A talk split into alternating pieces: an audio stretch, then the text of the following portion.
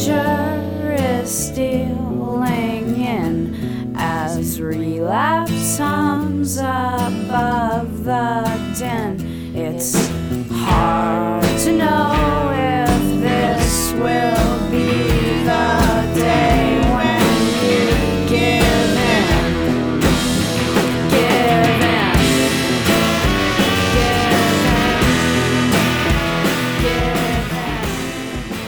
Hello and welcome to episode 338 of the Thinking Poker Podcast.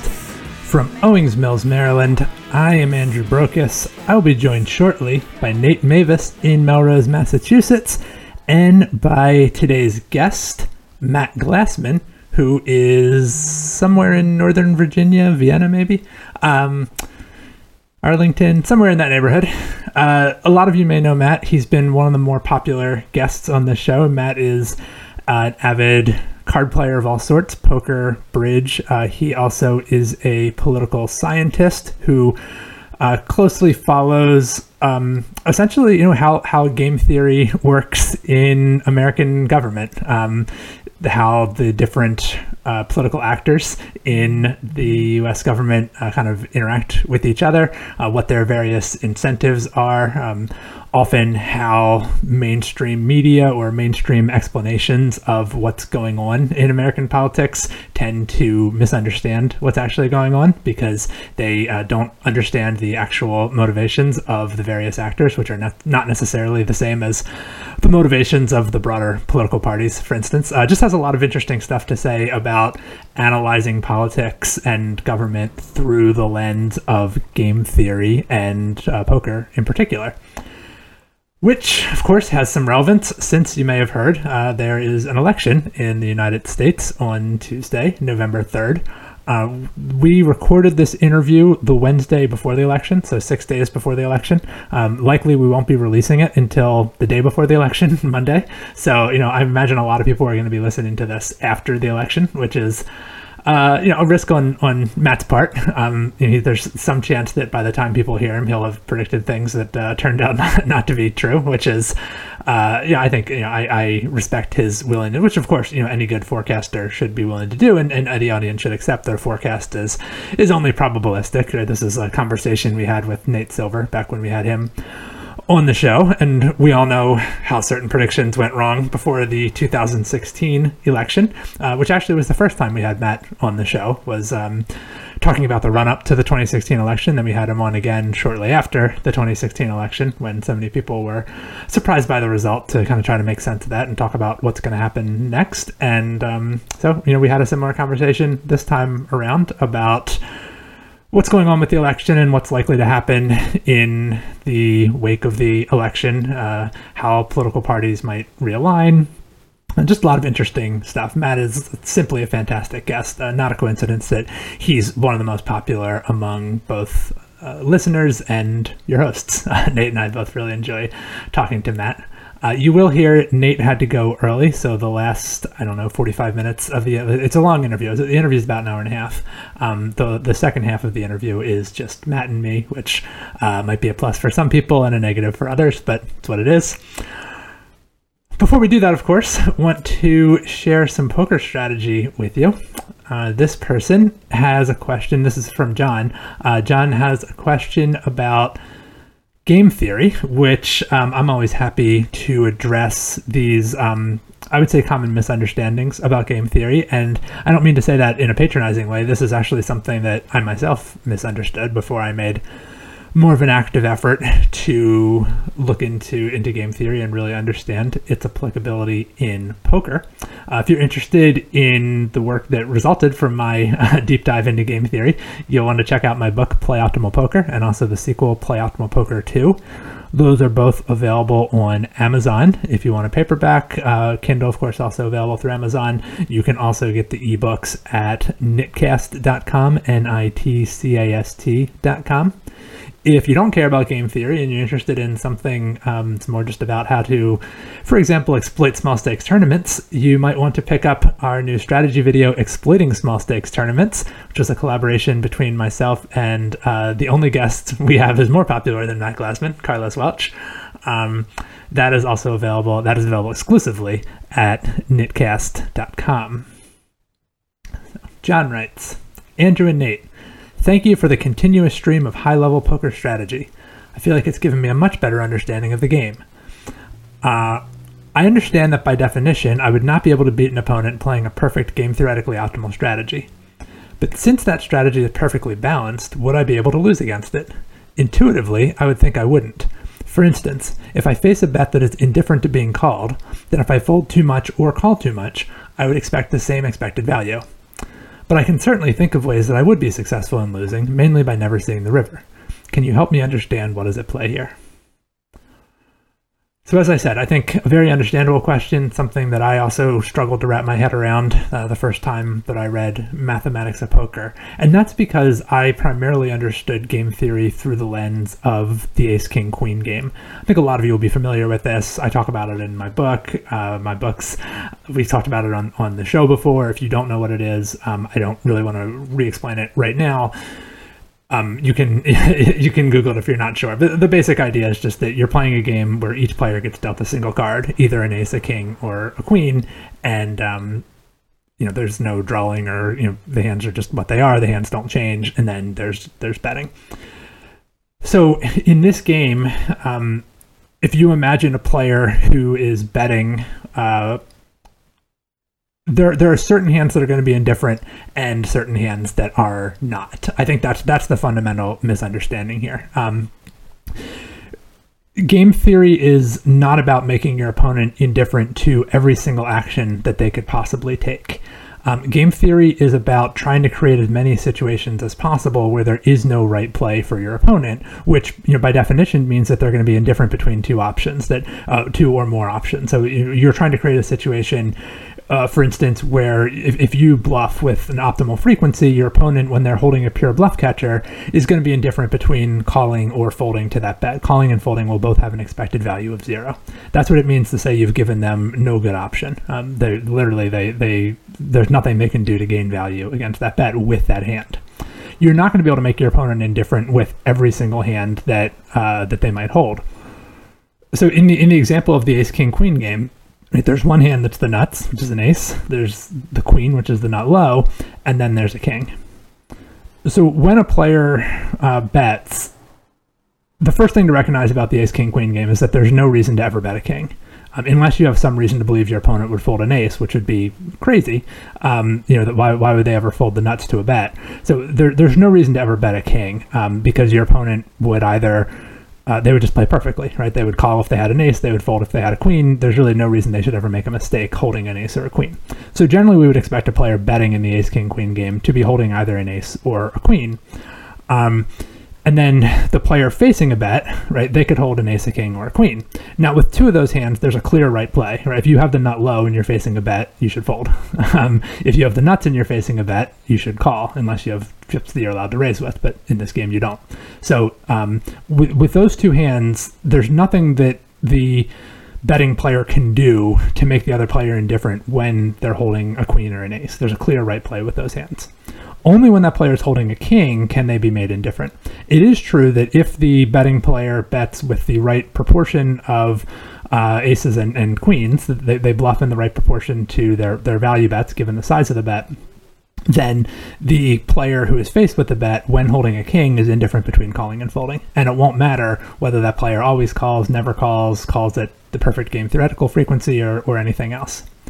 Likewise, if the player with the king, um, you know, they, if they if they always call when they have an ace, they always fold when they have a queen, and then with a king they call at the game theoretically optimal frequency, they make the betting player indifferent to bluffing.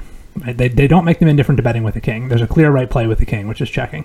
There's a cr- clear right play with an ace, which is betting. The only hand that ends up being indifferent is uh, is a queen, which is indifferent between bluffing and checking. The player facing the bet is going to end up calling just often enough to make betting the queen. Um, have EV of zero, uh, and and and also folding just often enough to make betting the queen have an EV of zero. It won't have a positive EV, it won't have a negative EV. It will be no better or worse than than checking. Um, but remember, these players are not indifferent with all of these hands. Just like in, in real poker, you're not indifferent. You know, I, I specified earlier if you're facing a bet and you have a pure bluff catcher, you might be indifferent between calling and folding. So when I say a pure bluff catcher, I mean a hand that will lose to every single hand your opponent might be value betting and beat every single hand your opponent might be bluffing. And we also have to consider in, in a real poker game, blockers could be an issue one way or the other. But let's just forget about blockers for the time being. So when you have a pure bluff catcher like a king in the ace king queen game, you are indifferent between calling and folding. But many hands don't meet that definition. Right? If you have the nuts on the river and you're facing a bet, you're not indifferent between calling and folding. And okay, that's not a, you know, we expect that most people, I mean, it happens. Sometimes people misread their hand, they don't realize they have the nuts and they make mistakes. But like generally, people don't make mistakes when they're facing a bet, when all in bet on the river and they're holding the nuts, nor when they're holding the nut low. But people do make mistakes with hands that are strong enough that they should always be calling with them. I mean, sometimes people fail to recognize their hand is strong enough to value bet. Sometimes people fail to recognize their hand is good enough to call. Sometimes people call with hands that are so weak that they should be pure folds. So there are going to be right plays. Um, you know, game theory does not mean that your opponent never has a right play. It just means that you're trying to minimize the number of right plays that they have. Sometimes your opponent just gets dealt very good hands, and there's nothing that you can do to stop them from showing a profit with those hands. Your objective is to minimize the number of hands hands they can show a profit with while also minimizing how much they win when they do get good hands. Which of course is a balancing act right? If you if you call too much they win too much with their good hands. If you fold too much they win too much with their bad hands. And this is all very complicated in, the context of a game like no limit hold'em where you have to consider that hands might change value and you don't know what the turn and river cards are going to be. And you know it all gets very complicated but fundamentally that's what's happening. You're trying to design a strategy that um, gives your opponent as few good options as possible it's not the same as giving them no good options.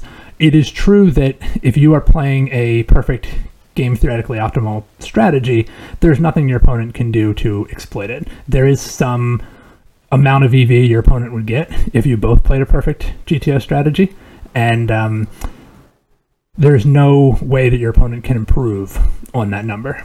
But there's certainly ways they can do worse.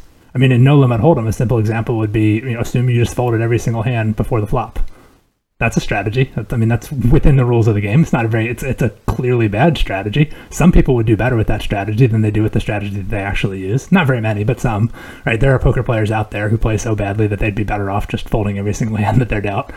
Um, so, you know, it is, it is possible to do worse than what a game theoretically optimal strategy would do against another game theoretically optimal strategy. Uh, it just isn't possible to do better.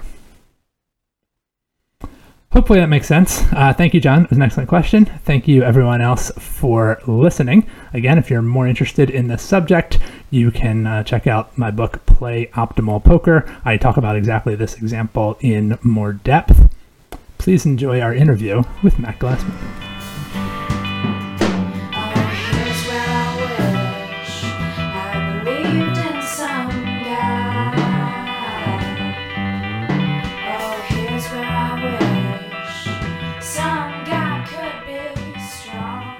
Hey, Matt Glassman, welcome back to the show. Hey, thanks for having me. This is great. It's um, I feel like it, it was has not been that long since we talked to you, but I think it was it was actually has been uh, you know it was, it was, much closer to the beginning of uh, the, the lockdown or the quarantine or, or, whatever we've I don't know if we've collectively reached a, a name for it yet, but um, I mean, I, I, know you missed out on your b- being able to be in Saratoga this uh, yes. this summer, so I'm, right. I'm, sorry about that. You've spoken very eloquently on the show before about how much you, you love being there in the summer.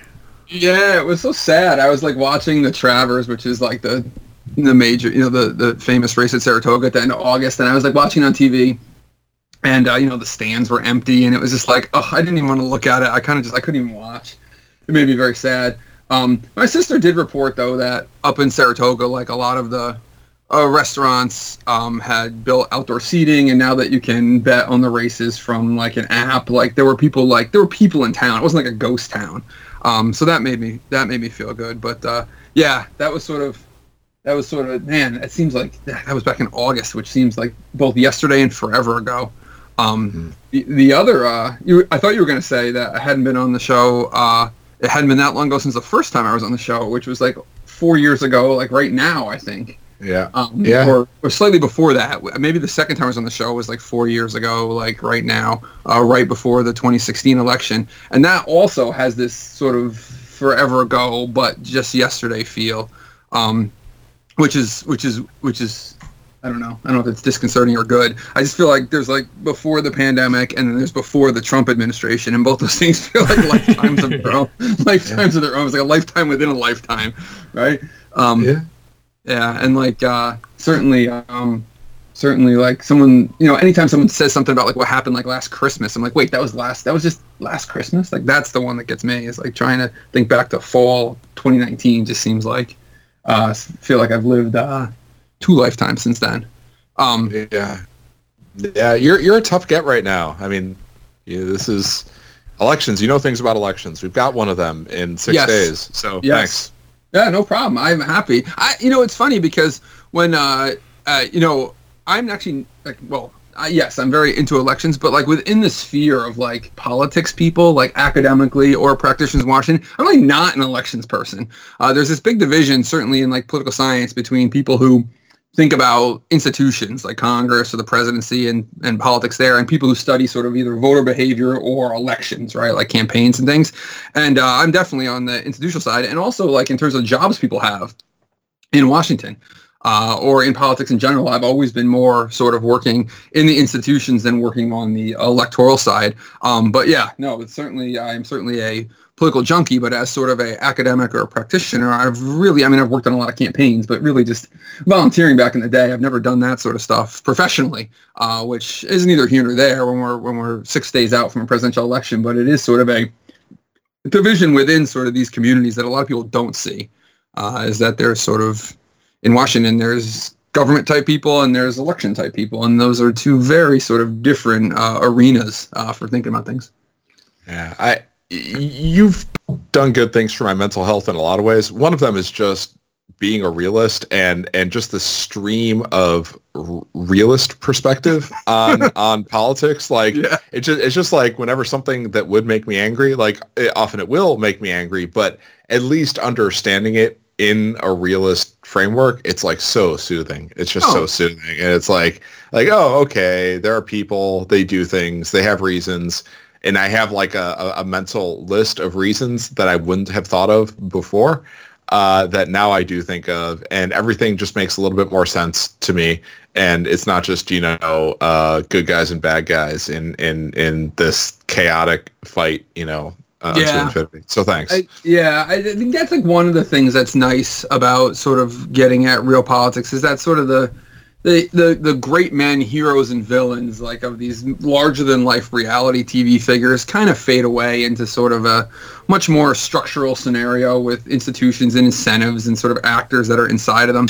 Um, but the other one for me, which is funny because the thing that always makes me feel like a realist is that like Washington politics and national politics is so like not corrupt in the United States relative to both other countries and also like what I grew up with in local politics. Yeah. Um, and so I always I always feel like um, sometimes just sharing stories about what local politics was like, um, or just you know how how nasty local and state politics can be, and how professionalized things are in Washington, um, mm, brings people back from the edge where they think sort of everything in D.C. and American politics is about to like dump off this cliff of corruption and deceit and intrigue and you know abandonment of the rule of law and things like that like democracy comes in lots of forms and flavors and varieties and the us democracy in my opinion has you know eroded a little bit uh, in recent times but it is still sort of a shining example of uh, sort of a, a stable effective um, governing system not compared i mean we've talked about this before not compared to like your normative fantasies but certainly compared to like every other real world alternative, including in- alternatives that exist in the United States right now, um, Yeah. in many state governments and a lot of local governments. Uh, and so I'm always sort of strangely proud of the U.S. national government, the federal government, uh, not because it's perfect and not because we couldn't improve it. And you know, in a lot of ways, I think we could improve it really easily, um, or in theory, really easily. There's a lot of room for improvement. But you know, I mean, you just look at other countries or state governments, or you know, there's that old. There's that, that old joke that always hits home to me is like when people say like, you know, New Orleans isn't like the worst run city in the United States. It's the best run city in the Caribbean. And like there's a there's like a little bit of truth to that and it's a really dig on sort of like how like corrupt New Orleans government is and how corrupt a lot of governments are in the, in the Caribbean. But like it really puts things in perspective when you say stuff like that. yeah. Um, and, and you and you think about sort of what what you're what you're dealing with, particularly in in countries without stable democracies, where just getting getting a system together where even like the basics of you know winners respecting the elections and losers not starting revolutions is just like a nightmare. And so i feel good about the us government. There's a lot of people right now who are really on knife's edge and about to you know fall off the cliff. But i don't uh you know i you know i think i don't know made bad predictions. I made bad predictions four years ago on the show on the show but i kind of think like uh this election is maybe a turning point for the better in american democracy um, and sometimes it takes sort of a drift towards the worst to get to that point, and uh, we may be going that direction. Uh, if the end result of this election is that Biden wins and the Democrats put in some really stringent new voting rights laws, right? Like you could have a really, like, ultimately a really happy sort of uh, rebound um, from the current sort of situation as I see it. Yeah, I, I'm not at all an expert on any of the things I'm about to compare, mm-hmm. but like a, a thought I've had rattling around in my head since about 2018 uh, is like out of all sorts of American institutions, like you know, American television, American sports, American academia, and then you know, American Congress, like like the American government. Like Trump has had the least corrosive effect on on politics itself. like it's like it's like it's like you know, like actually the rule of law held up pretty well. Uh, television, you know, like like it's the NFL kind of went to hell, but uh, but yeah. yeah, all yeah, no, I mean, I, I, it's it's it's almost like it's funny because I, you know, my assumption right now is that Trump could win the election, but probably will lose the election, um, and may lose the election badly. Um, and it's very sort of unknown, uh, even conditional on that, how we look back on this 10 years from now, because a lot of how we look back on this is going to be what happened in its wake. Um, you know, in, in, in the wake of some disastrous presidencies, uh, like say Andrew Johnson's in the 1860s, um, sort of the, the the problems he caused and the things he impeded never really got fixed the way you know Lincoln and the radical Republicans would have wanted to. In other cases, like after Nixon's presidency, like we did a lot of good things to do reform and and, stuff like that. And you know, I don't, you know, people blame Trump for lots of stuff, and I I, I do too, but part of what Trump has just done is he's shown sort of the limits of certain types of laws we have and certain structures that have weaknesses, and those weaknesses can be fixed. Um, and Trump sort of trying to exploit those weaknesses in unique ways is not unusual for politicians. It's what political actors do. They look to sort of find ways to achieve their goals when they're being stymied. And uh, sometimes that reveals weaknesses in your system, and a lot of times those weaknesses can be patched up. So I don't want to sort of be like a you know, apologists for the Trump era or say there's nothing wrong with what happened here. I think there is, but I do have sort of an optimistic view of where things can go coming out of this. Um, this is not to discount the pessimistic case because I think lots of people will make it for you that Trump is just symptom, um, and he is not sort of the driving problem. Uh, and those people believe that there's sort of just this cataclysmic clash of you know sort of anti-democratic forces in the United States uh, versus sort of uh, classical liberals, and that that fight is going to continue on unabated and perhaps get worse. Uh, and I see that. I see the argument there, but I don't know. I've been uh, I've been impressed. If you you know, I think four years ago I predicted Trump would have been less of sort of a systemic disruption in intent, um, but if you had told me how much he would have been a systemic disruption in intent, I would have said he might have done a lot more damage. Um, I think the American institutions have done uh, well and sort of I don't want to see another four years of trying to break them apart. Yeah. Um, but it doesn't look like you can crush the American system in four years as a proto demagogue. Yeah, and I mean, I'm I'm resolutely anti-Trump now. I was before, but like, boy, if you told me that this would be where we're at four years ago, yeah, conditional on a Trump election, I would have been very happy about that. yeah, and you know, and and so you know, one one thing is like I don't, you know, it's going to be a question that's going to be debated forever, and we're never going to know the answers. What would this election look like short of the pandemic? Because everything that came before sort of got washed away, and there's, and and and we just don't know. And and and Trump, you know, I can't, you know, people are like, oh, nothing hurts Trump's numbers, but that's uh, that's objectively not true. Um, and uh, you know, the combination of the pandemic and then what the pandemic did to the economy. Um, marginally hurt Trump's numbers, but even more so changed his entire sort of, you know, structural um, explanation of what's going on in America, right? Um, if Trump had been able to run on peace, prosperity, and like the you know the crisis never came that I caused, um, or that everyone said I was going to cause. Right? Like it's you know I was president, nothing went wrong. Right? I could see a very different election happening. So um, I don't know. Uh, eventually, all presidents tend to face some sort of crisis. That Trump got his in you know the spring of an election year uh, and got a really bad crisis um, is is probably uh, bad for Trump, bad for the United States, but uh, maybe fortuitous for Trump's opponents politically. So as we discuss this six days before the election, and by the time listeners are listening to this, it'll be like one day before the yeah, election, or, or election maybe, days tomorrow. Yeah, uh, yeah. Uh, but you know, it's it's it's it's Wednesday evening. On PredictIt, Trump is forty cents uh, to to to win, and like he's nowhere near. I mean, you know, you can quibble about what this means and normalize and which price are they quoting, but like, yeah, uh, he seems nowhere near two fifths likely. Yeah, I'm selling that. Yeah. yeah. no, I think I do have. I have like fifty bucks on PredictIt right now, and I think. full disclosure, uh, it is definitely sold against things like Trump winning this election 40% of the time. Um, but you know, when you look at that, like you've got, I mean, PredictIt is insane. I just don't, I don't, I don't get into the technical arguments about those betting markets, but um, you know, two things that are absolutely true is one is there there's just no way that Hillary Clinton is three percent to win this election or whatever, and you can find that market on there. And so there's obviously that some, market on there.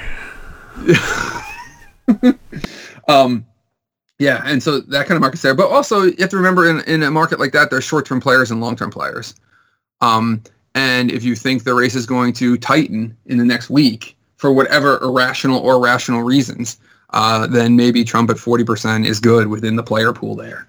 Um, and uh, it kind of reminds me of like DFS in some ways. And again, I don't know anything about DFS except that you're not sort of trying to maximize against reality objectively. You're trying to maximize against the other players in the pool. And that's true of any market, but I think it's particularly true of these betting markets um, about politics where you're, you know, you can look for these short-term sort of uh, technical analysis type plays almost, right? That aren't really based on fundamentals of, of long-term things, but just technical analysis of the short term.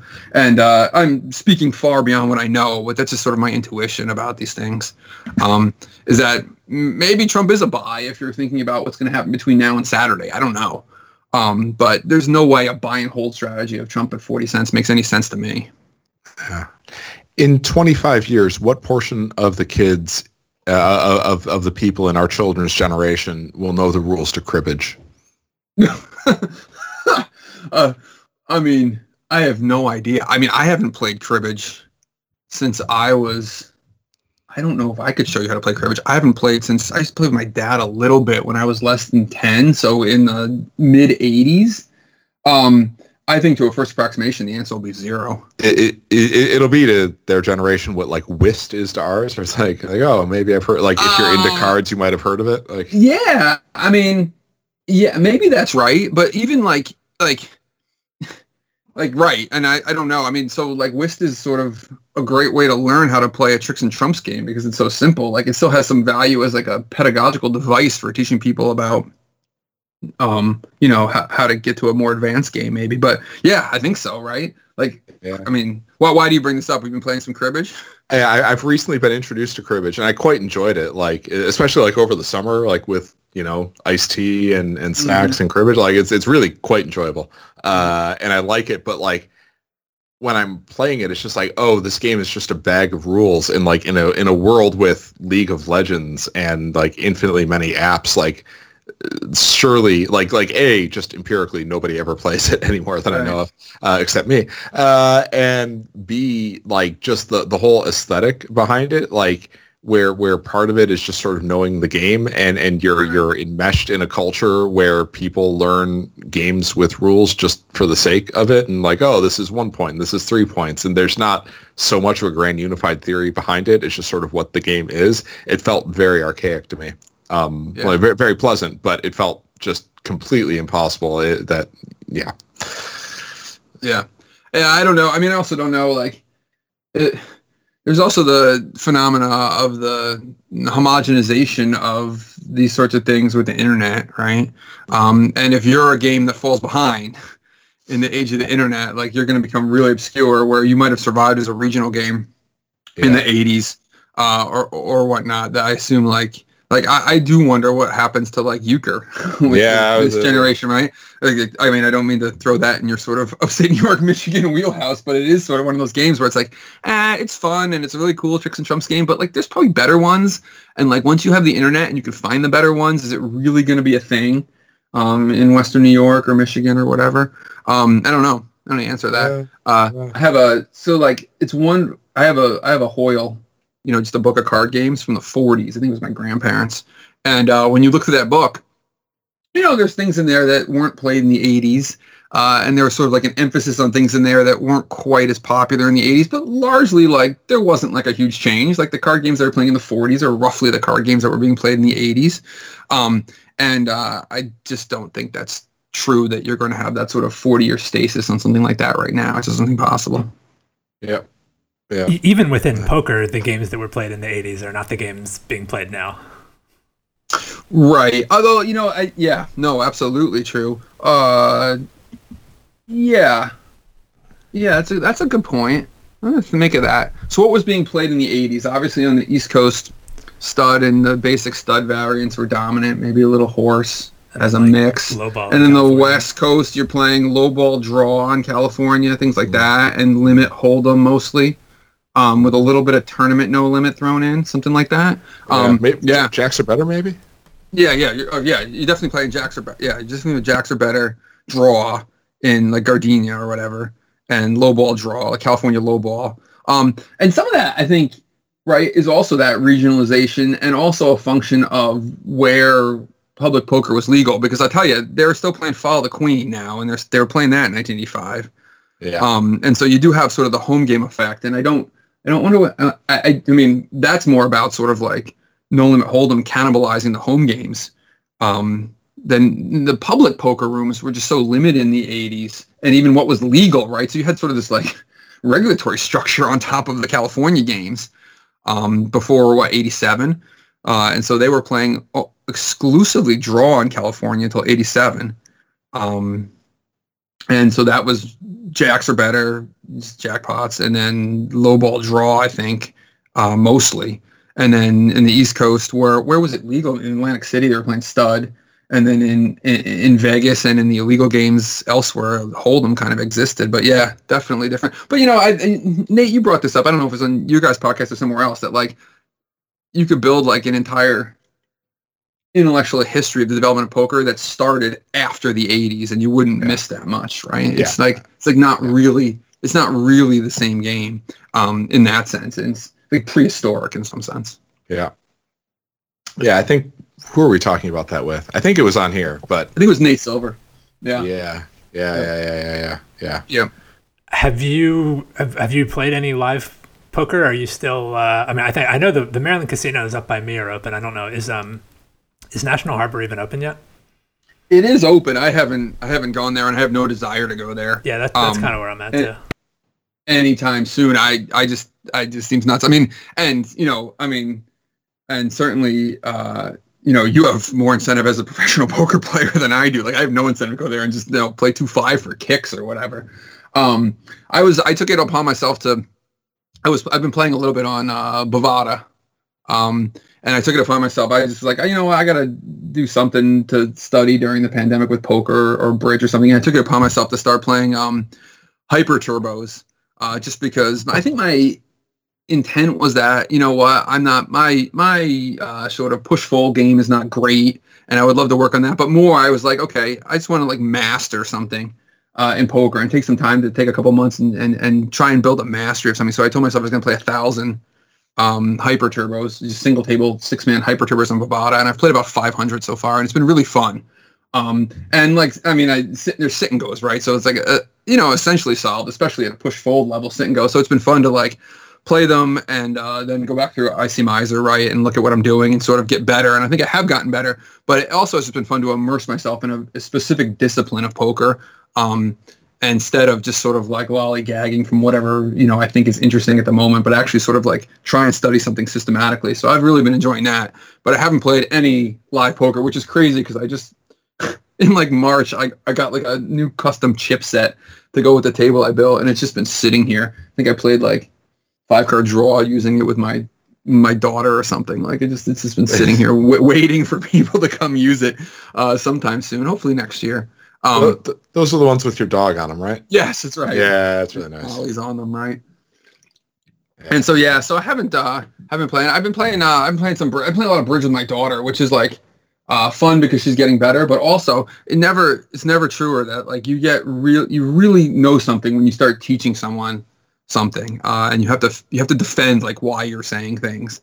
Um and like teaching a 12 year old who's pretty smart and inquisitive and asks a lot of questions you know teaching them like bidding strategy and bridge is like it's like it's not high level but man does it make me better. Um and uh i i can i can just imagine that like uh anyone who takes up like coaching people at poker like it's probably like almost worth your time and money just to do it to keep yourself improving because like just teaching my daughter bridge has made a huge difference in just my clarity of thinking about things too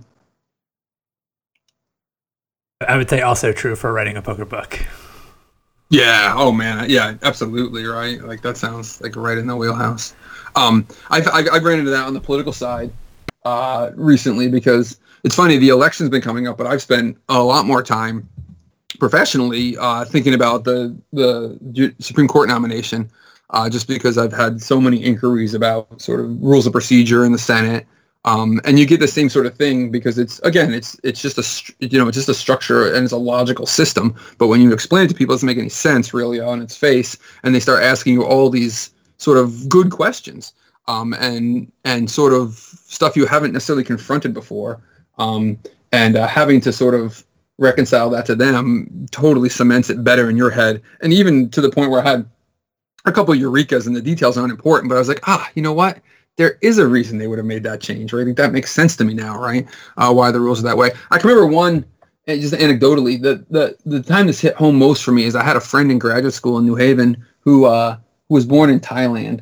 Uh, I think his dad was a U.S. serviceman, his mom was Thai or something. And I took him to a baseball game at uh, Yale Yale Field, and uh, he had never really seen baseball much, and he's asking me all these questions that just were sort of like questions you would ask someone that I had never even considered, uh, and really made me rethink sort of the structure of baseball. He's like, so do the players have to stand where they're standing? And uh, I was like, well, no. He's like, well, why do they stand there? And I was like, I think they think it's just strategically defensively best. Um, he's like, but wouldn't it doesn't someone who's smart who understands sort of like the incentive structures of games or uh, you know political institutions but doesn't know the details of the one you're explaining to him is like such an awesome way to like make make you reevaluate your received wisdom about everything. Yeah, I agree. I agree. on the subject of the um, of the Supreme Court, you know, one thing, and I guess this is probably prompted by something that you tweeted, although I don't remember exactly what, but I was kind of thinking about how old the current, like our, our current conception of like what the Supreme Court is and like what it's supposed to do, what its function is in our in our democracy, like Yeah. how how old that is. Um, I mean, would you say it goes back to like the 40s or 50s, and the court was a pretty different institution before then, or do you think it's like even more recent than that? Well, I don't know. So, you know, I don't. I'm not a court historian or a court scholar in any way, but I do. One thing I do think is that, um, and I might have tweeted this out. I, I think a lot of liberals make a distinct mistake, is where they see the court as sort of a protector of liberal rights. Uh, and that point of view about the court really emanates from the Earl Warren Court. Um, Warren was nominated by Eisenhower, and he was the Chief Justice for the Brown decision in the 50s, and and subsequently a, a very strong champion of, of the of the of the civil rights decisions the court made, and a lot of other liberal rights in the 60s. Uh, and that sort of like is the frame of reference. I think a lot of liberals and a lot of other people bring to the court in general, but that is not sort of like the traditional role of the court uh, in American history. The traditional role of the court in American history has typically been a uh, conservative court that has stymied sort of progressive values coming out of the legislature, uh, and and so I think it's a mistake to sort of believe that either the court uh, is sort of a place that is going to be helpful to progressive causes or even like has the capacity to be. Uh, more often than not, it stood in the way of those things in American history. I think in general, uh, you know, the federal government did less before the New Deal. And so the court was sort of not less involved in national politics, but less involved in your life, just because the federal government was less involved in your life.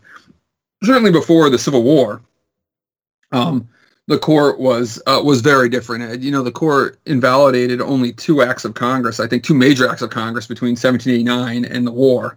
Uh, one was the Judiciary Act of 1789, which um, is relatively important for our purposes, but the other was the Dred Scott decision, and that was overturned by essentially constitutional amendment. Um, and so the court was not sort of a major player in invalidating congressional statutes uh, in the 19th century. Um, and when it did, uh, it became sort of you know a major uh, piece of consternation. You know, in, you know, basically gutting the Civil Rights Act of 1875 uh, um, in 1883, uh, invalidating the income tax uh, in the 1880s uh, invalidating the maximum uh, hours laws in the states and the Lochner decision in the early 1900s. So, you know, it's, it's a series of, of cases and it, initially invalidating sort of New Deal legislation in the early 30s before sort of Roosevelt got enough appointments and was able to threaten them bad enough with court packing. Um, and so, you know, to see the court as sort of this sort of arch defender of liberal rights because of the Brown decision and because of the uh, Griswold and Roe decisions and the one man one vote decision in the early 60s and things like that and the First Amendment decisions that have come up and more recently the Second Amendment decisions um, probably isn't isn't your best frame of reference for the court. Um, and uh, I think I'm probably in general agreement with with uh, most I think people who who think about this stuff is that the court is probably too involved in public policy. It's hard to avoid it, but if you know if if the court was less active and took fewer cases, it's not clear that um, we would be worse off, right? If the legislatures were just doing more legislating. Um, certainly, I think court decisions are bad substitutes for legislative enactments. Like if you can achieve the same thing through the legislature, you absolutely want to. Um, it's just a more satisfying political victory, and it leaves people with the feeling that if they lost, they have a chance to win again. Um, sometimes the court finality on these decisions is what causes the consternation, and certainly that's been the case with the abortion decisions. Um, in Europe, you know, the, they sort of meandered towards a middle ground on abortion where it's legal, but there's lots of restrictions on it, and that's kind of where people like it.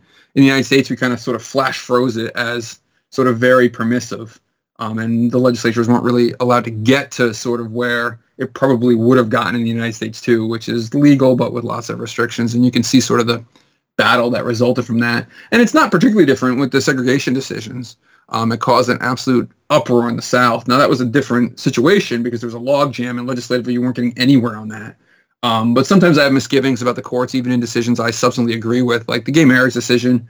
Um, we were very quickly and very steadily heading towards legalized gay marriage all around the United States, and there was going to be some recalcitrant states. But a court decision, like, is I'm all well and good with the substance of it. I agree with sort of the principle, um, but you know, man, would have preferred it if it had been enacted in the state legislatures instead. Um, and part of that is my legislative bias. I, I like legislatures, but uh, some of it's the courts too. It's just, and it's become such a such a political football in Washington. I uh, I don't I don't really believe that like there's going to be a huge liberal response to like pack the courts. Um, it just doesn't it doesn't feel like that's going to happen to me next uh, next next spring, even conditional on Biden win the presidency and the Democrats winning a large number of Senate seats. Um, it just it doesn't seem like a Biden type thing. It's not who he's been his whole life, and it also doesn't seem to me the thing that's going to be particularly popular at all. In fact, I think it's going to be overwhelmingly unpopular and I think it's going to be low down the list of January or February objectives for a Biden administration and for a Democratic Congress. Um, there'll be people kicking and screaming on the left, but I think this is an issue that probably, as a process issue, divides the progressives pretty good from the mainstream Democrats. And uh, Biden's nothing if he's not a mainstream Democrat, and the mainstream Democrats are going to be the ones who hold the balance of power in the Senate. So I, I don't expect, I don't expect, you know, radical sort of hardball on the court coming out. I think related to what you were saying a, a, bit earlier about the the role of the court. I think there, there's a sense on the left now of like, oh, if there's a conservative majority in the court, there's just like there's no accountability for that. These people are appointed for for yeah. life. There's no checks or balances yeah. on, on the things that they do. Um, yeah. Can you talk? I mean, I, I, think we we did have this conversation previously ar- around the Kavanaugh appointment, but you, can you talk a little bit about like what are the informal constraints on just like from, from a game theory perspective, like what Yeah. what keeps the court from just sort of like doing whatever the hell they want once they have a majority? Right. So the one, you know, the one that is hotly debated is sort of the issue of so-called court legitimacy, right? The court can't enforce its own decisions, right? There's that famous quote from, or maybe, maybe apocryphal, apocryphal, but the famous quote from President Jackson in the 30s, like John Marshall's made his decision, he can go enforce it, right? Um, so in some sense, there's this issue of how does the court enforce its decisions? And so the, the basic theory from a game theory perspective is that they have sort of a public legitimacy. Um, and they do things to try and maintain that legitimacy, and that keeps other actors in line with their decisions, right? If the public believes in the courts, then other actors are going to feel compelled to follow suit with the court. And so, like the classic example is the Brown decision in 50 in 53. That was a 9-0 decision, and Warren was hell bent on making that a 9-0 decision. He wanted like the full force of that decision coming out of the courts, uh, and he did. And the Southerners still like rejected it basically and wouldn't comply. Uh, but Eisenhower you know, eventually sends troops to Little Rock, right, as a show of force. Like we mean business here. Like the rule of law is the rule of law, and you know, Ike is, you know, Ike is not a segregationist per se, but he grew up with segregation, and he's not a big civil rights guy. Uh, but he sent the the he sent the troops down. Now, if that decision's five four, and there's a four person minority in the court writing all about how segregation is totally fine in the Constitution, right? You're still going to get this explosion in the South. But does Ike send the troops? I don't know right? And so right there, you can sort of feel the legitimacy, right, in that story. That if if the court is badly divided and the public sees it as a partisan institution, and they're doing these decisions that don't seem to be at all rooted in anything reasonable, will the executive branch of the federal government will the will will they enforce their decisions? Will the state governments listen to their decisions? Will people reject their decisions? And so I think that's sort of one angle to it. Uh, and you can see sort of Chief Justice Roberts is painstakingly aware of this uh, and does everything he can to sort of steer the court away from uh, decisions that uh, sort of may shock the conscience in that sense or and you know and tries to write opinions that are very careful about those sorts of things and tries to corral the court about what decisions it takes. Um, and the sort of more like long-standing piece of this is that no matter how nakedly partisan the court might be, right, they are always painfully trying to couch their decisions in precedent and into you know, solid logic about the Constitution, right? Like, because you can imagine if five people in the court just made a decision and we're just like, you know, F you, this is what we're doing, this side wins, too bad, right? Like, that is going to be roundly rejected by other political actors and might trigger the true sort of game theoretic problem for the court, which is that Congress has control over that court ultimately, right? Um, the court exists uh, within the separation of power system, but you know we always talk about like the three branches of government as if they're co-equal. Sometimes we say they're co-equal, but they're not really co-equal. Congress can sit in existential judgment of the other two branches. Um, and so Congress is absolutely first among equals. If Congress wants, it can remove actors in the other branches. Uh, it can radically change the other branches. Um, and so the court knows that if it does something too out of line, uh, and you can see this historically, right? That you may get you may get a response from Congress to either do things like expand the court, okay, which Congress has the power to do, uh, to limit the jurisdiction of the court, which Congress also has the power to do, um, or to lead a political revolt against the court and further delegitimize it. Um, and so I think you know I think the Chief Justice is um, probably quite concerned tonight about what's going on with the court um, and trying to you know make sure that he is you know faithful to his judicial ideology but also very much faithful to the idea that he's a political actor who's trying to preserve an institution's power. Um, and you know it's going to come to a head. Uh, you know and you hear a lot of conservatives say oh they're disappointed in roberts because he's had some more liberalish decisions since he got on the court. He's really not the hardcore conservative they were hoping he would be. Um, and some of that may be because he's not the hardcore conservative they were hoping he would be but some of it may also be because he was the swing vote um, on the court, and he was looking to protect the core as much as he was looking to sort of um, shape public policy and uh, interpret the law as he saw it. That makes sense. Yeah, that was very uh, very Yeah. eloquently said. Thank you. Yeah, yeah. Um, so I don't know. I mean, I think I think the threats are overblown, though. I was I've been talking to a lot of people about this in the Senate. Is that you know there is this sort of so-called nuclear option in the Senate where you abolish the filibuster through this backdoor method where it only takes a majority to do it. Um, and, and the details of it aren't particularly important here, but a lot of people say, well, why is it called the nuclear option? Well, it's called the nuclear option because everyone always said as soon as someone did it, the other side would just go nuclear. Like the minority that got that done to them would just start doing things in the Senate that absolutely destroyed the place. They would start demanding every single motion have a roll call vote. They would they would object to every single unanimous consent request. They would totally jam the place up. And you know what? They didn't. It happened in 2013 when the Democrats got rid of the filibuster for executive branch nominees and local court lower court nominees. And in 2017, when the Republicans applied that same principle to the Supreme Court, you know, people didn't blow up, right? All of these sort of political actions you might take or these worries that someone's going to respond in an extreme way are always countered by sort of the consequences of doing that in the public sphere. Um, and if you blockade the Senate over some procedural change that has sort of the overall veneer of like majoritarianism, which people tend to like, um, you're gonna you're gonna look bad in public. Wait, why are they tying up the Senate? Oh, because the other side made it possible for a majority to pass a bill. Well, isn't that how it's supposed to be, right? And so like you get sort of these ideas that you know you can play a lot of hardball, but hardball has consequences. And court packing is an example of this, where I think it's going to be so unpopular uh, in the general public that a lot of Democrats aren't going to want to touch it with a 15 foot pole. Uh, now that said, things have been trending the other direction in the last two weeks, but I think that was a lot of heightened rhetoric before the election. Um, if the if the 50th most liberal Democrat in the Senate becomes a fan of court packing, I am going to suspect that uh, something really radical happened in the interim. Um, and this is why the court is going to be careful. I, like, it's not the worst thing in the world to threaten to pack the court if you are planning on passing a major new voting rights act that the court might otherwise be skeptical of. Um, and so you can, you know, you can play that game as a bluff too. Um, and, uh, and, and, and we'll see. And I think, I think, you know, I, I don't think all the Democrats are bluffing. I think some really want to pack the court, but I think some of them may not know they're bluffing, but may like sort of the saber rattling of it as a way to sort of try and browbeat the court. Um, and FDR very, very, you know, very consciously was doing this with his court packing plan in the 30s as well. Um, you know, trying to send a shot across the bow. Um, and you know, so we'll see, we'll see. But I, I just, uh, it's going to take a major court decision that is absolutely beyond the pale, I think, to get the Democrats actually moving on expanding the court.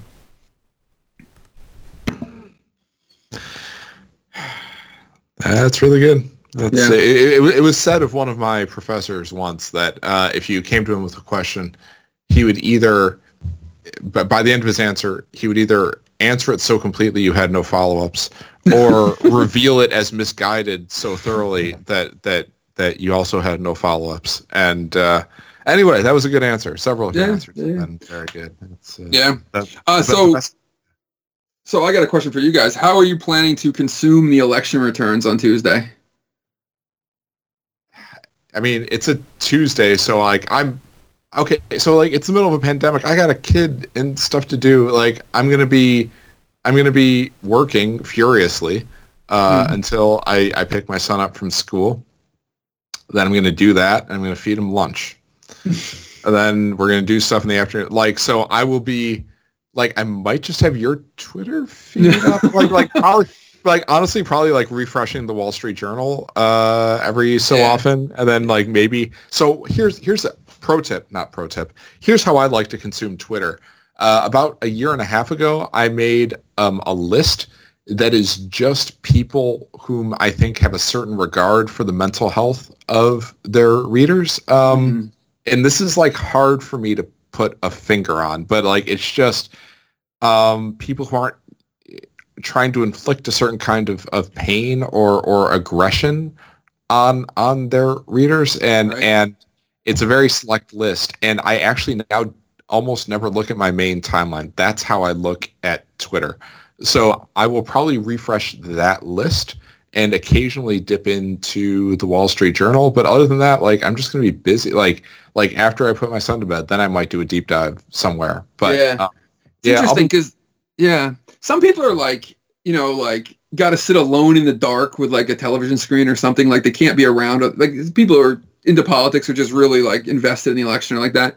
Um, other people are like without the pandemic are like the kind of people who like to like be with like a hundred people at some bar in DC or whatever. Um, I've always been kind of in the middle. I like to have like some people over, but I wouldn't want to be at like campaign headquarters with like a thousand of my best friends or whatever. Um, but this year is kind of different in that like this is you know normally I advise people like don't like don't you dare turn your television on during the day like it's just complete nonsense right like it's absolutely sort of inane uh, and not helpful to understand. Although I do think that with the sort of uh, extra trappings this year of the long lines to vote and sort of this long shot but sort of like latent idea that there might be some violence or other problems at polling sites. Uh, I think it actually the reporting during the day might actually be interesting to watch uh, or informative about sort of how uh, the process of the election is taking place. I still don't recommend the television for any of that stuff. Uh, but I usually try not to pay too much attention at all uh, before the polls close, uh, just because the sort of you know Blair Witch style release of the supposed exit polls from this state or that district are just too much for me to bear um, without getting sort of reality. But uh, you know, obviously with the pandemic, I'm just gonna be. I don't know. I was thinking about doing a big backyard thing. I have a projector screen now in my backyard, like one of those projectors. And I was thinking about inviting like a bunch of people over, but I think it's gonna be freezing cold here. So let me just watch it with my kids. My kids are also old enough now to like care, um, which has totally changed uh, how I go about consuming this stuff. I used to be like one of these people. I like surround myself with like laptops and printouts and all sorts of stuff at nine o'clock at night. Uh, but I think it's much more going to be a family affair this time. Man, explaining to my kids that Clinton didn't win in 16 when they woke up in the morning was the first time I ever like disappointed my kids with politics. I have three little girls, and they didn't. I don't know. They knew they didn't like Trump, but they really just liked the idea of a woman being president. I think. I don't think they had any sort of ideological play behind it. But man, they had like Clinton posters in their room and stuff. And when they said they said did Clinton win, and I said no, I was, was the, the worst bearer of bad news I think I've ever been a part of. I was like trying to tell that to like a five year old or six year old or whatever. is awful. Ouch. Yeah, was not good. And so, uh, and so I, I mean, they're much more sort of politically sophisticated. I've actually, I've, I did a couple talks with their Girl Scout troops, um, which is really hilarious in Northern Virginia because like, oh, you're gonna go talk to the, you know, fifth grade Girl Scouts about the election. It's like you expect sort of a certain level of political knowledge. And then in Northern Virginia, you get some of these kids who are like 10 years old and just know so much about politics already. It's very disconcerting, right? Like I, the first question I got in the Q&A, I, was, I did a little talk with the Electoral College, and one of the first questions I got was like, well, how come Maine and Nebraska do it differently? And like I had not mentioned that at all, right? That was just like off the cuff. Um, and obviously, you know, there's a lot of kids around here whose parents are involved in politics or whatever, but they also have very like strong opinions about like governor's races and things like that, which is kind of strange to hear from people who are in fifth grade. Because I, when I was in fifth grade, I think I was right after the 88 election, I think I knew about like the president and stuff, but I would never have been able to tell you about any sort of the details of politics whatsoever. And I was like, I was like, in, you know, I was enmeshed in sort of local politics because of, you know, where I lived and my family. Yeah. It, it, at that age, I was like into Ross Perot because he was like the sort of funny guy who ranted about charts on TV, and I like math. You know, it's like, oh yeah, there's this like like random outsider who's right. like personable and you know, he's, he's like buying up entire half hours of prime time and, and ranting about charts that you can't really see. Uh, it's that, that that is sort of like that is sort of the Trump insight. Um, and and and sort of like this idea of like billionaires maybe Trump's a billionaire or not or whatever, but very rich people trying to short circuit the political process by using their own wealth or their own fame or whatever. And the Perot model of doing it as an independent um, clearly seems inferior to sort of the, the Trump model of trying to get inside the party as an outsider. Um, now, you know, the party may have better gatekeeping ability in the past or maybe even in the future, but it certainly seems that that model and whether you're you know Perot or Steve Forbes or, or Donald Trump or Mark Cuban, like or, or you know Mike Bloomberg or whatever, that actually trying to harness the political party is a much better strategy than trying to run as like an independent billionaire. Um, and you know the independent billionaire can put his charts on TV and get the half-hour ads and say both parties are terrible, but it turns out, like Trump proved, you can do that from within the party. So you can also harness sort of the basic partisanship of the system too uh, to, to solve a lot of the problems that those independent candidates have with ballot access and sort of the uh, co-partisanship of low information voters and things like that.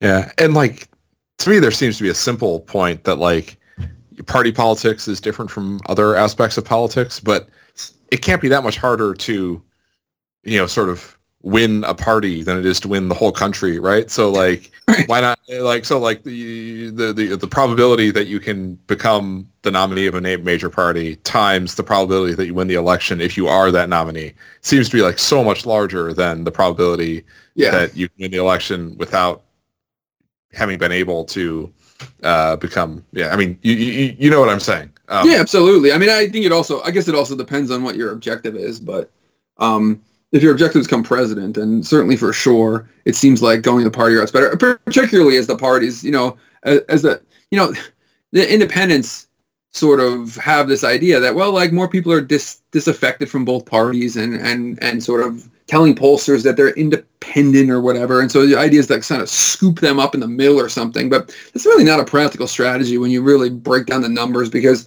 so many people lean towards one party or the other that you're really not going to be able to get that broad middle anyway. And as the parties sort of polarize, like you're definitely not going to be able to get serious partisans of, of, of both parties either. And so even if there was sort of this triangulation strategy of once upon a time, it seems absolutely inferior than sort of just harnessing the party. And Trump is a great example of this because, you know, Trump Trump had, you know, during the primaries when they were still competitive in 16, you know, a quarter or a third of the Republican electorate was very much pro-Trump and very seriously pro-Trump, and a little more, I mean, some other percentage was soft of it.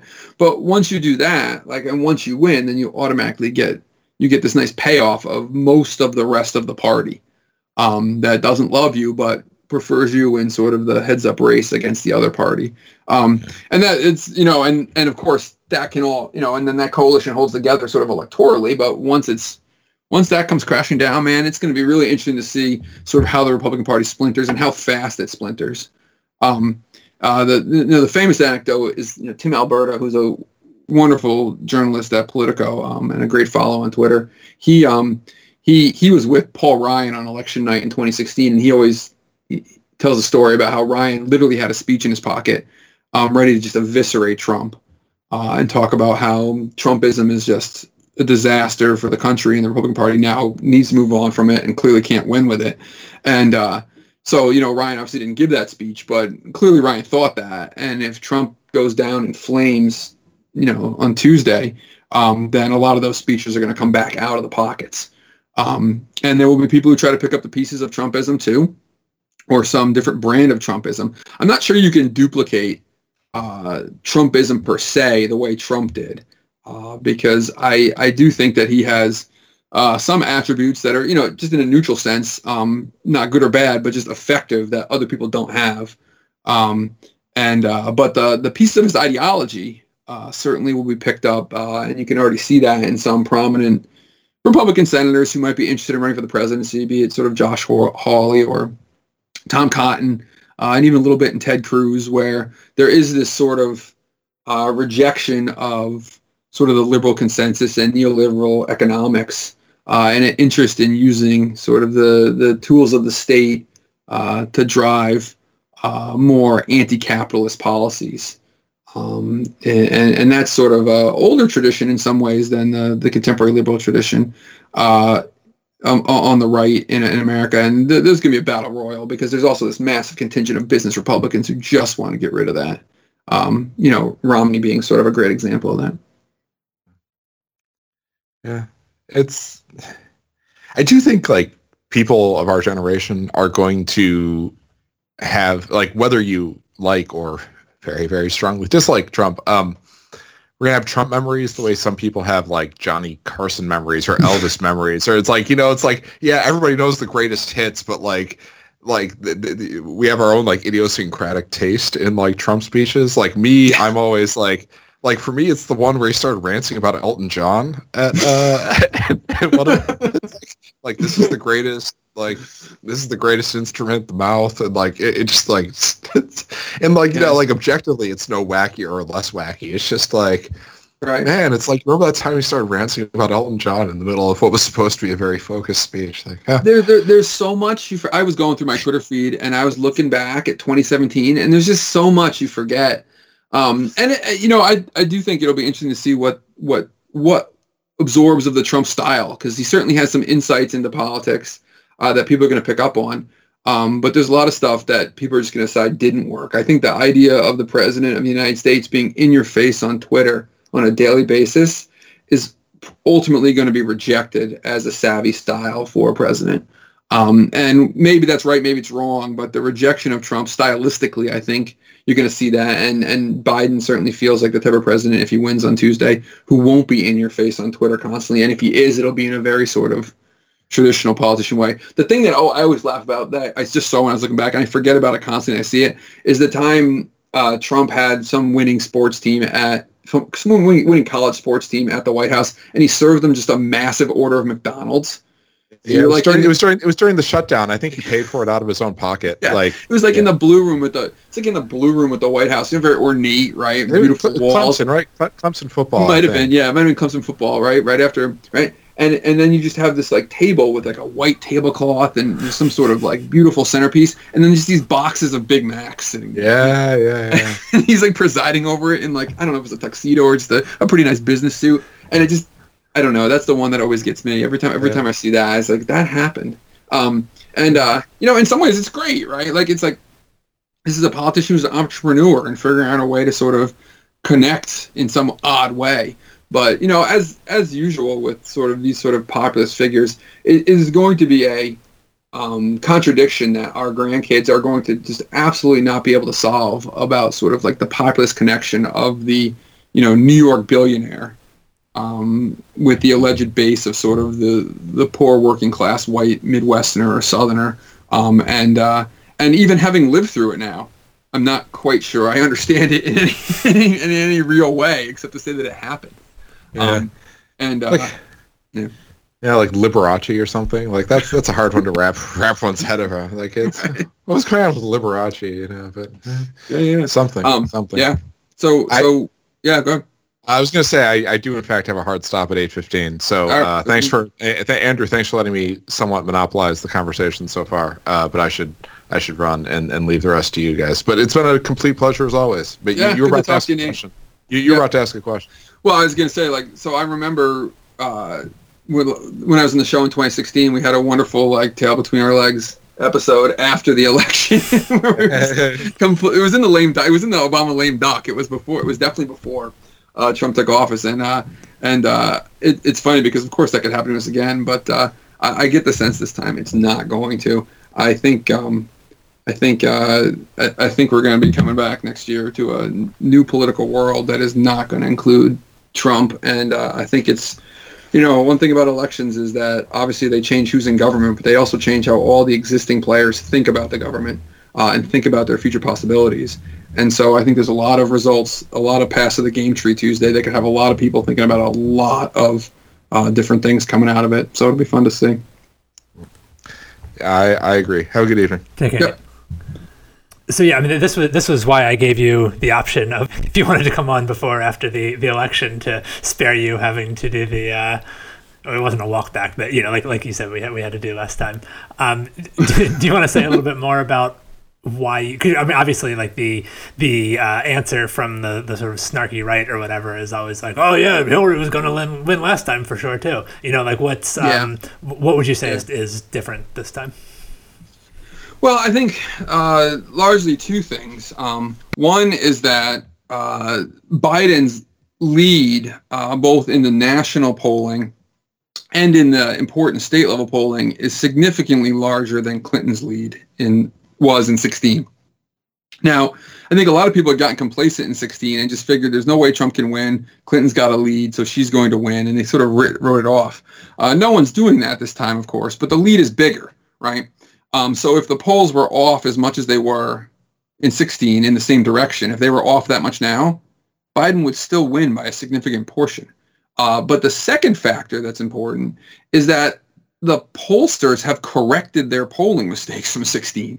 Uh, one of the big problems that was uncovered in the state level polls uh, was that they, they didn't weight their samples on education, and now a lot more of them do that. So the polls are not even more in favor of Biden, but they are also corrected for the problems of 16. If you put sort of the polling frame of 2016 onto the current election, Biden would have even bigger lead uh, in some cases. And so those two things sort of just as a mathematical level um, uh, just reduce the odds.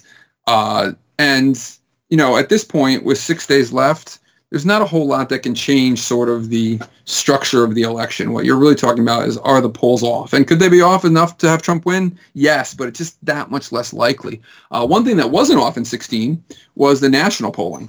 Uh, and the national polling at the time of the election four years ago uh, had Clinton winning by like, I think two and a half points or something like that. Uh, and she ended up winning by two points uh, in the national polling. Uh, Biden's lead in the national polling right now is significantly higher than that. I don't know what it is currently, but it's it's multiples of that.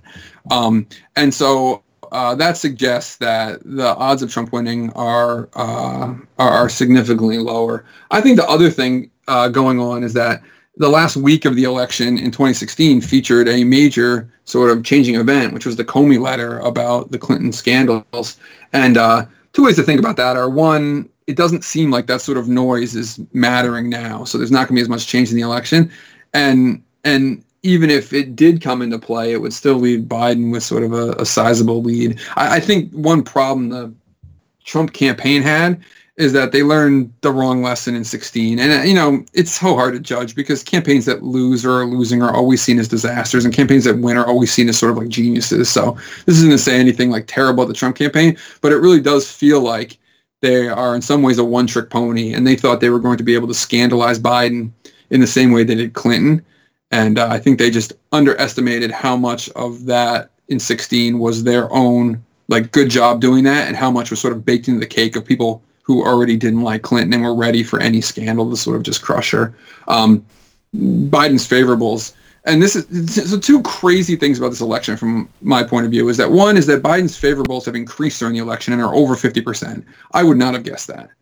Uh, I would have told you that we would have had another election where neither candidate um, had majority sort of uh, approval from the public and that both were in like the 40s and there were people who didn't like either of them and those people are going to decide the election. That's not true this time. Biden's favorables are over 50%.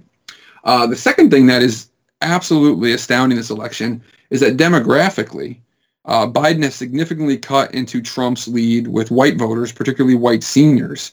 Uh, but Trump has gained ground among minority voters. Uh, and that sort of goes counter to the vast majority of sort of the narratives you can imagine coming uh, over the last four years about what might happen in this election, where we thought we might see sort of a more extreming out of that uh, uh, based on sort of the Trump policies and the politics of the last four years. So all those things are very surprising.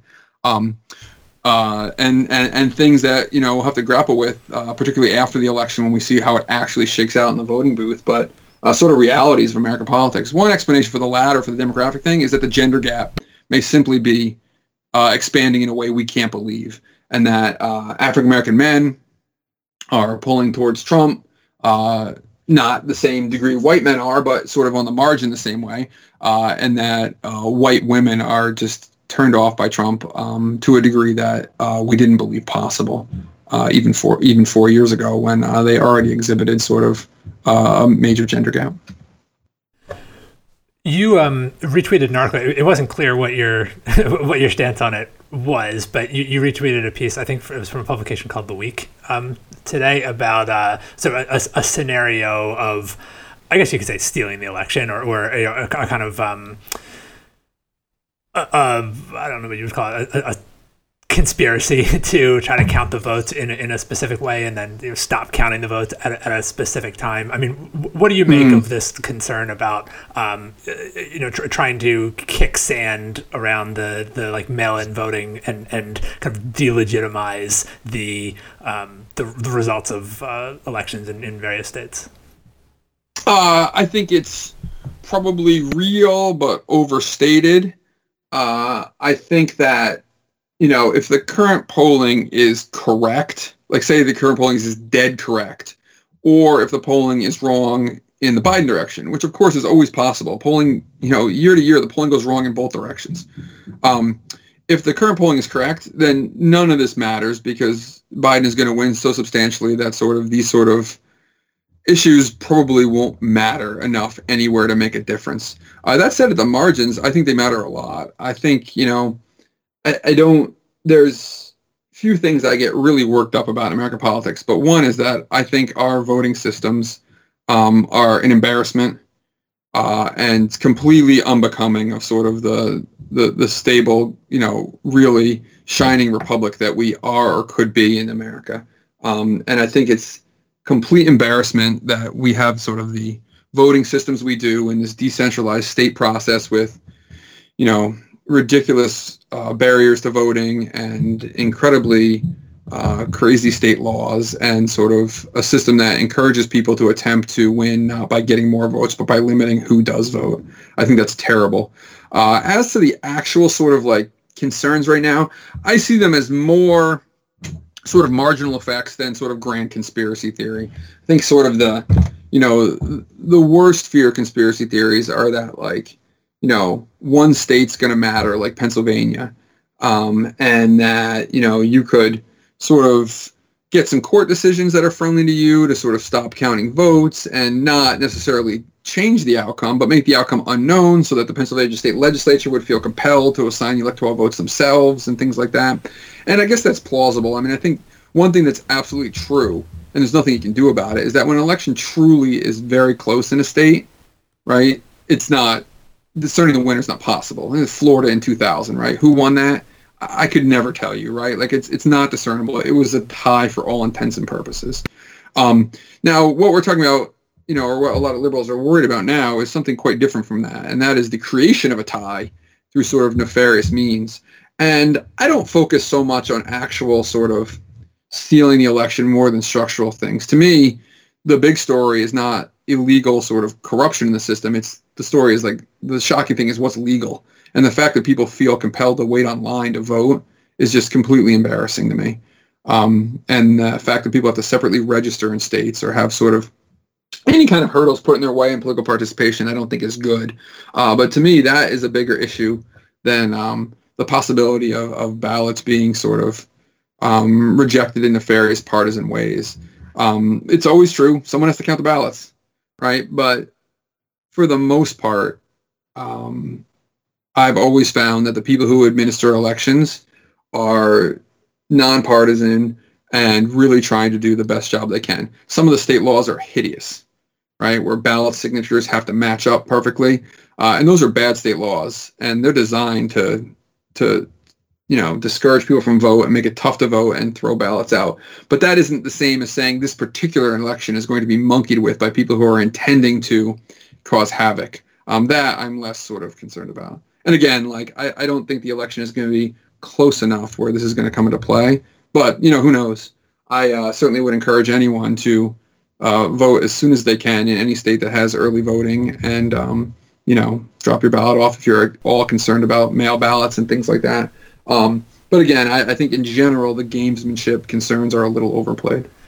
My uh, answer to your earlier question about how I'm going to be consuming uh, election day results is uh, volunteering in a voter protection um, database is, is quite the right word. You know, like our, our role is really just gathering data on when, when people are reporting um, any sort of incident at a, at a polling place, you know, long lines. Oh, that's great. Or, or and things closed or something. Just sort of gathering that, that data and, and funneling it to a, a team of mm-hmm. lawyers who are kind of around to either respond in real time or, you know, prepare whatever response. Yeah, that's great. And I think it sucks that that has to exist, but I'm glad you're doing it. Um, uh, and you do that in Maryland? Uh, it's it's nationwide. It, it's it's oh, through okay. the uh, Victory 2020, the Biden campaign. Yep. Yeah, yeah. No, I mean, I think that, like obviously, obviously, like it would be a better system if that sort of stuff didn't have to exist. But the fact that it does have to exist, uh, that's a great thing to volunteer for. And um, you know, I think that uh, again, it's also the case that people um, need to separate sort of like their sort of normative vision from reality. Our, our, voting system sucks. It's terrible. It should be a lot better. It could be a lot better really easily. That's different from saying it can never be perfect. Um, it's never going to be perfect, and uh, we shouldn't aim for it to be perfect. But there's so many easy changes we could make um, that would uh, allow it to be better uh, relatively quickly. And you know, and the and the problem is no different than anything else in politics is that a lot of actors are incentivized not to make it better because they benefit from the current status quo uh, and would benefit even more from making it worse.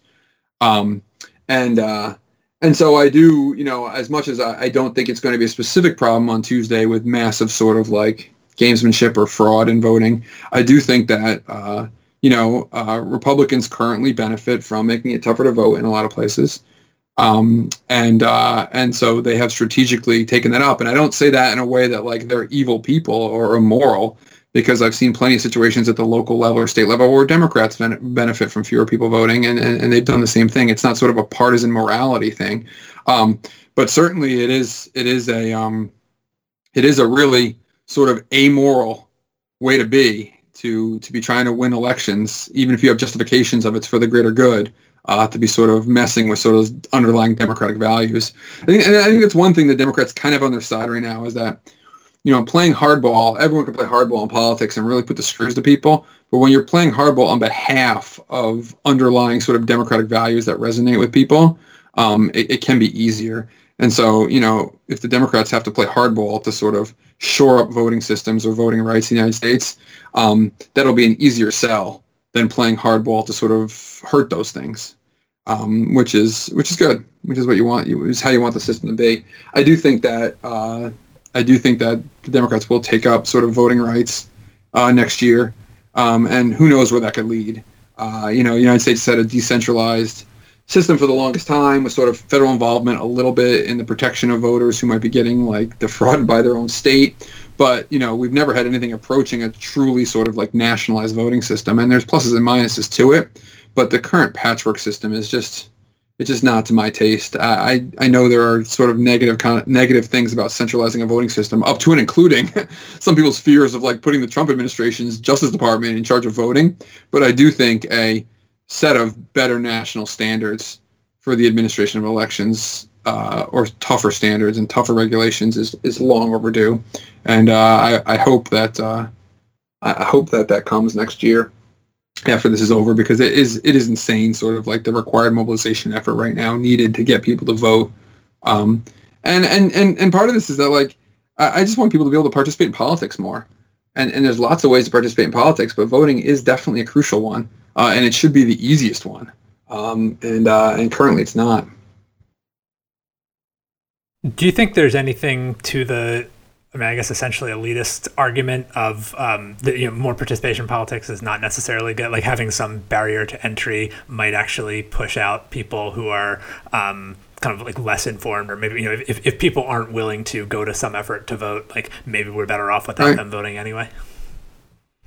Yeah, I mean, I certainly you can construct scenarios where that's true. I think, you know, you can construct scenarios where um, where you can show that it would like empirically maybe be better. Particularly, this comes up in local stuff sometimes. Like, um, but I, I don't I don't think that I think that's a very dangerous path to go down uh, because that quickly turns into a justification for uh, what amounts to sort of class-based oligarchy.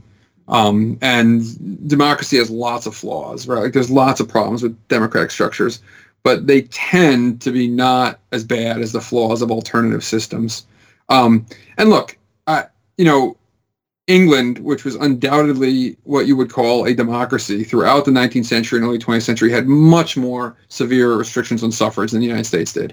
Um, as late as like 1910, um, only about, or maybe 1900, only about 60% of adult men in England could even participate in the vote. Um, and, and, and you would not call that system sort of in its day sort of a non-functioning democracy.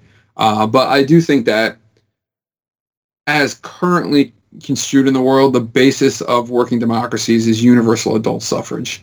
And to start monkeying with that is to rethink a lot of assumptions um, about how politics is structured. Uh, you know, the classic formulation from the 18th century is that you should only let people with land vote because they're the only people invested in the community. And uh, if you don't, if you let people who don't own land vote, what you're going to get invariably is is a system that devolves into anarchy. That was just rock solid basic logic in the 18th century uh, in, in, in, British democracy and colonial America and the early American Republic. Um, turned out it wasn't true. turned out it wasn't true. Just uh, the system works. The universal adult suffrage system works. Who knew, right? Um, and so I think that you know whatever gains you know you might make by by reverting to some sort of system Uh, one is that you're going to have all sorts of problems in enforcement.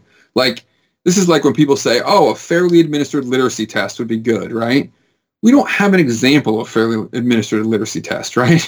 Um, all we have in American history is the use of the literacy test at the state level to uh, manipulate the vote and who was allowed to take part in the vote, right? Um, or you know, I, or you know, so I don't, I don't, I don't, you know, even if you could show me that the system normatively would be better, I don't believe in a practical sense it could ever be better, and I have a high doubts that normatively it's better too. Um, you know, and again, you can point out all the flaws of universal adult suffrage. I don't think one of them uh, is that you get overall worse quality of your governance than than in a limited suffrage scenario. Um, and part of that is that the other half of like the modern world, the modern democratic world, is universal suffrage plus like political parties as the basis of political decision making. And as long as you know which party better represents your interests, what else do you need to know? Um, and and believe it or not, most adults in the United States can very easily identify which party they like better and state a reason they like them better. Um, and it's not a sophisticated reason. Um, and it may not always be a good reason, but they, they, they see a distinction between the parties and they feel compelled to vote for one over the other. And that cue alone is a shorthand for, you know, getting it right a lot of the time. Uh, totally different subject, but um, we were talking earlier about the um, casinos being open during the pandemic. I uh, yeah. Uh, uh, someone that I coach uh, had made a final table recently that was played on an RFID thing and i was like oh that's neat because you know for, for exclusively live players i don't usually have the opportunity to do the kind of hand history review that i can do with an online yeah. where they just have like a text-based hand history so i was like oh that'll be great and like you know there's there's video of it so we can kind of get a sense like we can look for like tells and I, i've forgotten everyone's going to oh, be wearing yeah. masks of course so there really right. were not a lot of opportunities right. to observe uh, you know people weren't talking very much and um, but it was you know i just really i've seen i'd seen photographs of people playing during the um, or in, in, the in the sort of uh, reopen uh, casinos. But that was the first time that I had really, you know, I just like it was so off my radar. It hadn't even occurred to me that until I saw the video, I was like, oh, of course, everyone's wearing masks. But that did not. It was just like I, I wasn't even thinking about it. Yeah, yeah. I don't know. I don't know. Down at National Harbor, I I, I, I got like the email from them or the text when they actually reopened the poker room, and they were like doing like the seven-handed tables or whatever with like the plexiglass screens, and it just it sounded like such a awful experience to go play poker in that manner that I had I haven't looked into it since. Um, I, I, you know it's probably it's probably true that like I think people have come to the idea that contact transmission of COVID is not quite the worry people had before. On the other hand, I just associate casinos with people getting sick in general.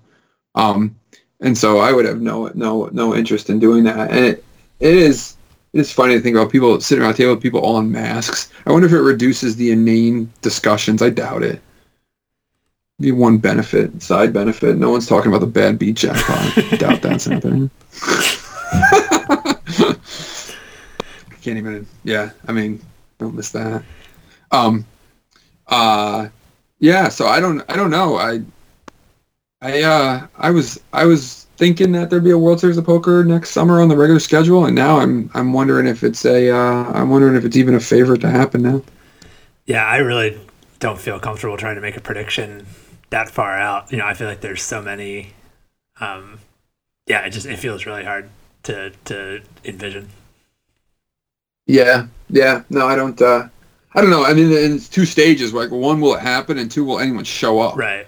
Um, I, I, I think are, they will show. I mean, I've been surprised how many people um, are back playing poker now. Even people who I, I mean, I, I know some people were sort of eye rolly towards the you know closing the casinos in the in the first place or like shutting stuff mm-hmm. down. Um, and you know, it's obviously not a surprise that like as soon as stuff is open, they're going back to it. But I think even people who are kind of broadly on board with like, okay, well, we have to you know it's dangerous, we have to close stuff down, and then um, when it's just like once it's reopened, even no, like I mean, I think it would be hard to look at the the process by which the decision to reopen these things was made and think like, oh, this was you know definitely a decision made based on sound. You know, not not that they necessarily got it wrong, but just like I don't think they went through a good process.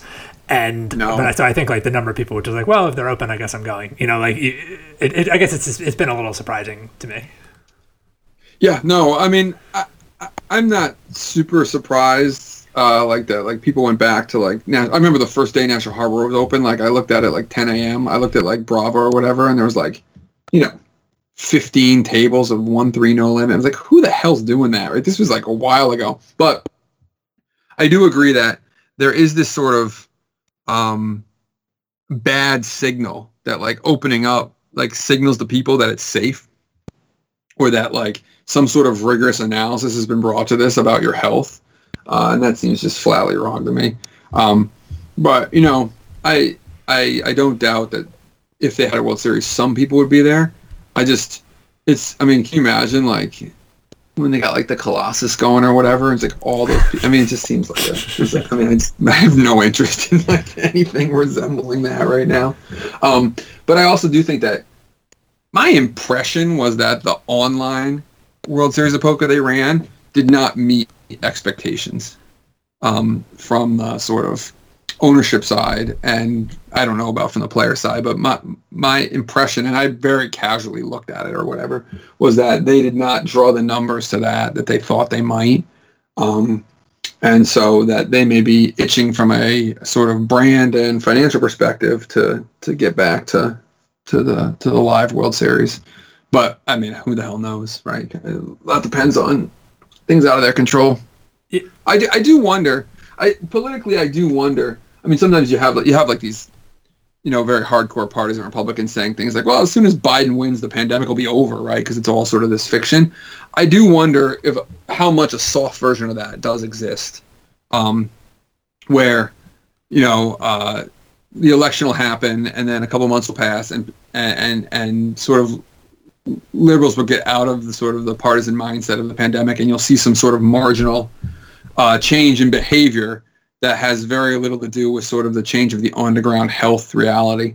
Um, you see this all the time with the economy, for instance, right? Like partisans are well known to like believe the economy is doing worse when the other party controls the government and uh, better when their party does. And it, it, to the degree of like ridiculous discontinuity charts, right? Where like Trump takes office and all of a sudden it's like a 40 point change in how people perceive the economy you know, over the course of a week, right? Um, and and so I don't know if anything like that is going to hit the pandemic. Like I don't, I certainly don't believe it's like a conspiracy of liberals to play up the pandemic. But I do wonder if there will be people uh, who soften on it, and I don't see a whole lot of incentive um, for Republicans all of a sudden to say everything's terrible with the pandemic. Although maybe if it gets significantly worse on the ground, they would do that. Uh, but you might see sort of just a general shift towards things aren't quite as bad as we thought, or like you know now we really do want to open schools. Or on the margins, you might get some stuff like that. Yeah, it's so weird trying to. Into, I mean, I don't know how much the you know, pandemic is, is distinct from any other sort of um, you know, right. major event or something, but just like it, it feels very unprecedented to me in terms of what you know, like we have experience of seeing how politicians handle uh, recession or something like that, or like and how like, yeah. like, you were just you know quoting empirical data on yeah. that, and right. you know th- this seems so different from anything at least in the last hundred years, which you know we go back older than that, and you're starting to it gets tenuous to make any kind of comparison. Um, yep. Yeah, it just. Yeah, I don't. Yeah, I, I do think that uh, there's a couple general things about these sorts of crises, um, or even more general about like Trump, is that like it's pretty hard for sort of bad governance or unlike politicians to drag down a political party or a political ideology for very long. Like even if you know Biden won 450 electoral college votes and the Democrats won 57 Senate seats and 260 House seats and crushed the Republican state legislature, Republicans will be back in shape in four to six years, no problem, right? Like these things just don't, you know, politics just moves on, um, and and you know you can go long stretches where one party has an advantage but it's very rare for like a sort of two year blip like this because of a recession because of a pandemic because of bad governing decisions to really crush a political party for a extended period of time um, obviously in, in the wake of and in the wake of Watergate and Nixon, it didn't take but six years for the for the Republicans to get the presidency back. Um, and uh, so, you know, I think fortunes can rebound pretty quickly politically. As to the specific pandemic, um, yeah, I don't know how much it is like how much we can learn from like generalized like politics of crises versus politics of like pandemics in in, in general. I don't know. Um, some of it is like that. Uh, you know, is this like a hurricane response in some ways, right? Like, is the governance response to this similar to other? Can you think of a pandemic as just a natural disaster, right? Or can you think of it like a war? Um, because if, if those comparisons are apt, then there's things to be learned, but maybe it's just different. I don't know. It certainly feels different to me. Like I, I don't, I don't think the year after 9/11 felt anything like this. At least it didn't in my memory. No. Like there were ways, there were ways to like just go on with your life. Um, and I don't, I don't remember ever, I don't remember ever being in a situation where politics forced my life to utterly change in this sort of discontinuity for for this long a period of time. Um, uh, so I, I, I, you know, it's its long term effect on politics I think will be minimal. Um, but in the short term, like we just don't know. I mean, you could get you could get this vote on Tuesday that is just quite obviously like a you effed up the pandemic response, Trump. You were not a leader, and like you are just gone. Um, and we don't know. I mean, uh, the the hardest part about polling this election, anything separate from fixing the 2016 polling, is that modeling the turnout is just crazy tough right now. Because not only do you have major enthusiasm about the election, we're about to set a record for most voters. I don't think there's any doubt uh, that we're going to have more voters than we've had, you know, in anyone's lifetime who's alive right now. Um, and at the same time, you have a pandemic, which has totally changed the structure of how people vote and sort of the willingness of who's willing to vote. And so, you know, if if you end up with a situation where you have a huge enthusiasm gap to vote among liberals combined with this, you know, pandemic that might keep the marginal senior home, you could get sort of like an election that you just don't believe is possible in the polarized age. I mean, when we were kids, the 84 election, you know, Reagan won 49 states. That just doesn't seem possible now. Uh, but back then, you know, when you had much more people open to rewarding a uh, incumbent who's done a good job, uh, as opposed to just voting as a partisan, uh, you could get blowouts like that. Um, the idea that you could get that many electoral votes now, or that you could even get 400 electoral votes now, uh, seems hard to believe, but it may just happen on Tuesday. Um, again, I could see Trump winning, right? You can imagine the scenario, uh, but you can also imagine a Biden blowout that is beyond sort of ex ante what you could have possibly predicted um, even a year ago, even conditional on the first three years of the Trump presidency. Rain, cold rain, tapping on my window pane.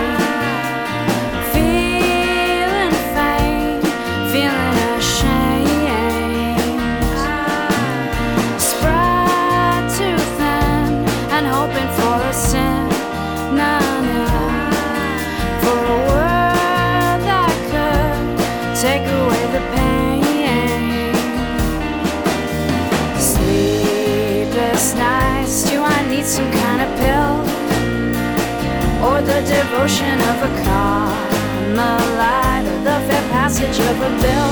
And who will sign us into law? uh, and that uh, white women are just turned off by Trump um, to a degree that uh, we didn't believe possible, uh, even four even four years ago.